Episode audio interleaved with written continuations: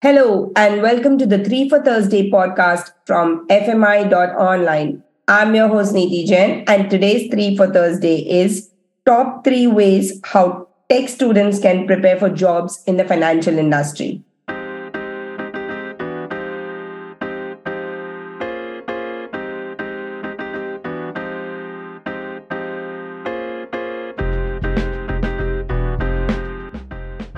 And today, my guest is Giridhar, who's the co founder and CEO of Nuvepro. They provide hands on labs for training and education, specifically in the tech space. Hi, Giridhar, how are you? Hi, Niti. I'm doing great.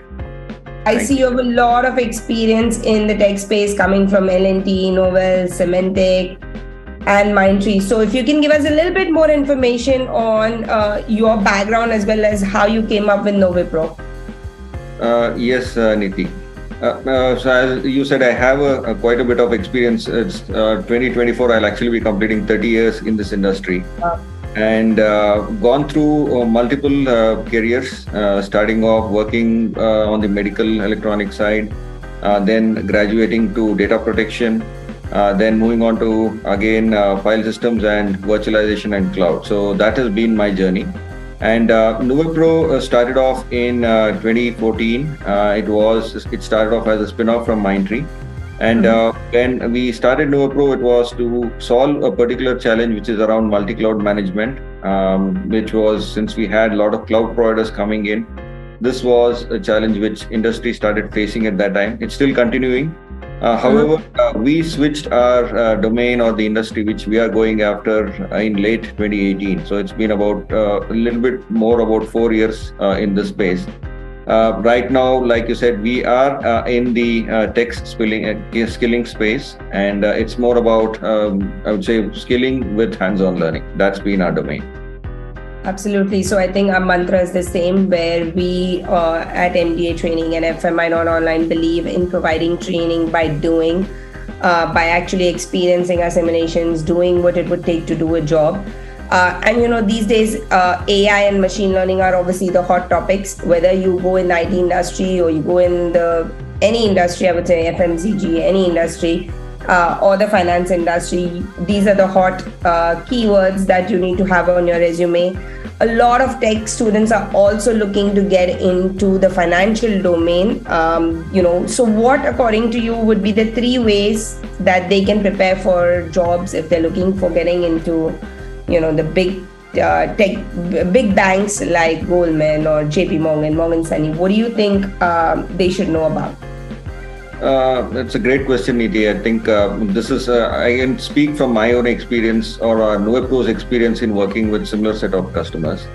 Uh, so the uh, thing is, uh, when you want to enter a field, um, when you're in your studies, right, it's more of a horizontal thing. You're trying to learn everything and anything which is there in the semester or in the curriculum. But one, when you're stepping into a career, it becomes more vertical focused, right? Mm-hmm. So that's where this, the first way, what I would say is domain knowledge, which needs to come in. So if you're in the finance uh, space, then the, you need to be really good at numbers, right? So maybe maths is going to be one of your favorite subjects uh, in your class, right? Uh, you need to know what uh, in uh, happens in finance. Finance is a very broad term. Uh, you could have insurance, you could have investment banking, you can have asset management. you could just be working, looking at say um, sheets or say results of a company, etc. Right? So these are different things which are there. Uh, yeah. Maybe you need to pick one uh, subsector in that, like what is that which is of interest to you. Now, since uh, we know that uh, your graduation or one of these courses may not prepare you for this uh, specific subvertical, uh, you'll need to read up on that stuff, right? So you'll need to read up, attend a course, maybe look at a self-paced learning video. Any of those things needs to be happening there to gain the domain knowledge, right? So that's the first thing, right? So you need to get the domain knowledge in place and uh, again, uh, to add to the domain knowledge, maybe you will go and attend some uh, meetups or networking and stuff, trying to learn from experts in that area, right? So that is the first thing which you would do.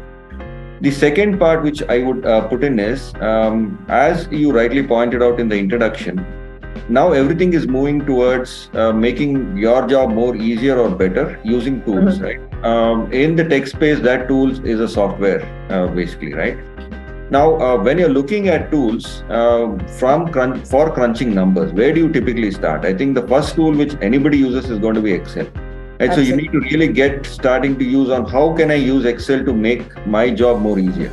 You're not going to be trying to uh, put data onto a paper and pen and start doing it, right? It's not going to happen. So you will start with Excel, right? So the next step up from Excel, whatever we have seen is people will move on to using SQL, right? Which is or SQL you need to be able to use SQL because the data sets will start going to become uh, large quickly, right? And uh, you will be using a, database to connect to and start doing from there. You will need to move away from Excel or graduate from an Excel thing. Now, Excel and SQL is great at giving you, um, say, lines or say kind of text reports kind of a stuff. But uh, as you start wanting to getting more and more visual and things, uh, you will need to move on to Power BI or Tableau, right? SQL is great, it has got everything in it. But from an industry perspective, we are seeing that uh, Power BI or Tableau kind of tools is gaining prominence there, right? Which means that you can query the data in multiple ways. Because when you set up some uh, tool like this and uh, you give it to maybe a front office person to start analyzing things, whatever you have provided, they will probably need to enter uh, queries in more human friendly form right and that's something which power bi or tableau can really help you out and the last step there is going to be something around aiml right now to understand aiml it is about saying that i have some data i need to do analysis and maybe i want some kind of predictions which is coming in right? So with these tools you need to be able to get from understanding the data analyzing it and then going on to predictions and the last step is your AIML. Now, when you're doing the AIML part, again, there's an additional component which is a programming knowledge which comes in, which is Python typically. Python or R are two programming uh, things which can come in there. So yeah. that's second step, which is understanding what tools are prevalent in your area, mm-hmm. and then uh, pick up one, which is I would say pick from Excel and uh, graduate towards AIML, so that you have the end-to-end knowledge there, right? Now, the last set which comes into it is uh, you have domain knowledge now. You also have knowledge about what tools to be used. But yeah. what on, on what will you apply these things? That's where this important thing about data sets come into play. Right? Yeah. So I gave you examples about uh, saying that you want to get into investment banking, or you want to get into maybe trading is another thing where you want to get into, right? So you take uh, example of trading. A lot of uh, people get uh, enamored with trading, especially I would say college-going kids, uh, saying that oh, it's so easy to trade today. Somebody put in this much money and they gain so much money out of it, right? It's not as easy as that. Uh, in order to become a good efficient trader you need to understand what is the financial statements of a company. So where what, which is some examples to our places to get that? You can go to money control right? It has got examples or data sheets from a lot of these companies. You can download from there and take a look at it right? Maybe you want to get on to investment banking there are different data sets to be used there you can go to public uh, domains such as kaggle or other sites like that to download this kind of information right so yeah. these are uh, the data sets is the third element which I would say a person should be aware of. So you get domain knowledge, you have the tools, then you take a data set and then start practicing. Right? Now, once you have all of these things, how do you make yourself more um, known in the industry, right? So that's where this thing about uh, can you create a blog out of this thing, which is I analyzed the uh, financial statements of say Maruti, for example, for the yeah. last five years, and this is what my take is. So if you're getting into, a, you said about job readiness, right? When you go into a job ready thing, it's not enough for you to just say that I've graduated top of class from somewhere or I've taken this course. If I show an article which I've written, which is that I've analyzed the data for the last five years from Maruti, and this is what I'm seeing. They're really investing in, say, EVs, for example, or something like that, right? Yeah. Or uh, if I get into, say, insurance, for example, right? I, have uh, done a study of all insurance data sets. Maybe it is related to medical insurance and I go in the interview and present this information saying that I have analyzed the insurance uh, uptake in the last three years, and I see that because of COVID, most families are opting for this kind of specific insurance and stuff, right? So that is how I would say that you get all of the tool knowledge, but before you go to an interview, you better have some artifact which you have created, right? And then start explaining from that artifact.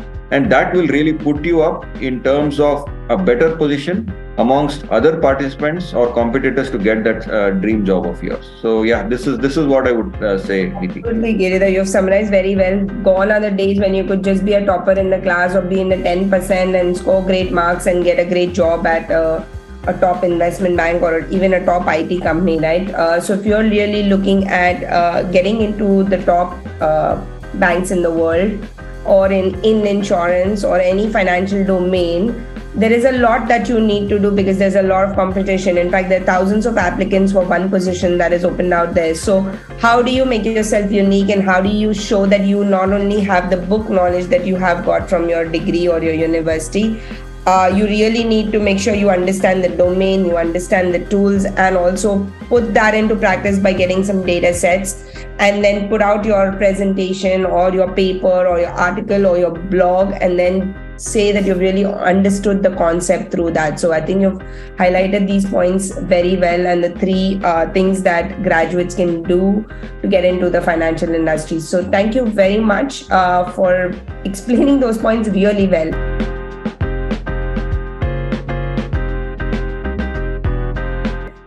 Uh, thank you to the people who have listened to our podcast so far, and a really big thank you to those who have given us feedback on some future three for Thursdays that we could do. Please keep them coming in. Drop me a message on LinkedIn or any other contact you've got from me. And we love your support, and you can do that by rating, reviewing, and subscribing to our 3 for Thursday podcast. Finally, have a look at our free resources at fmi.online. See you next Thursday.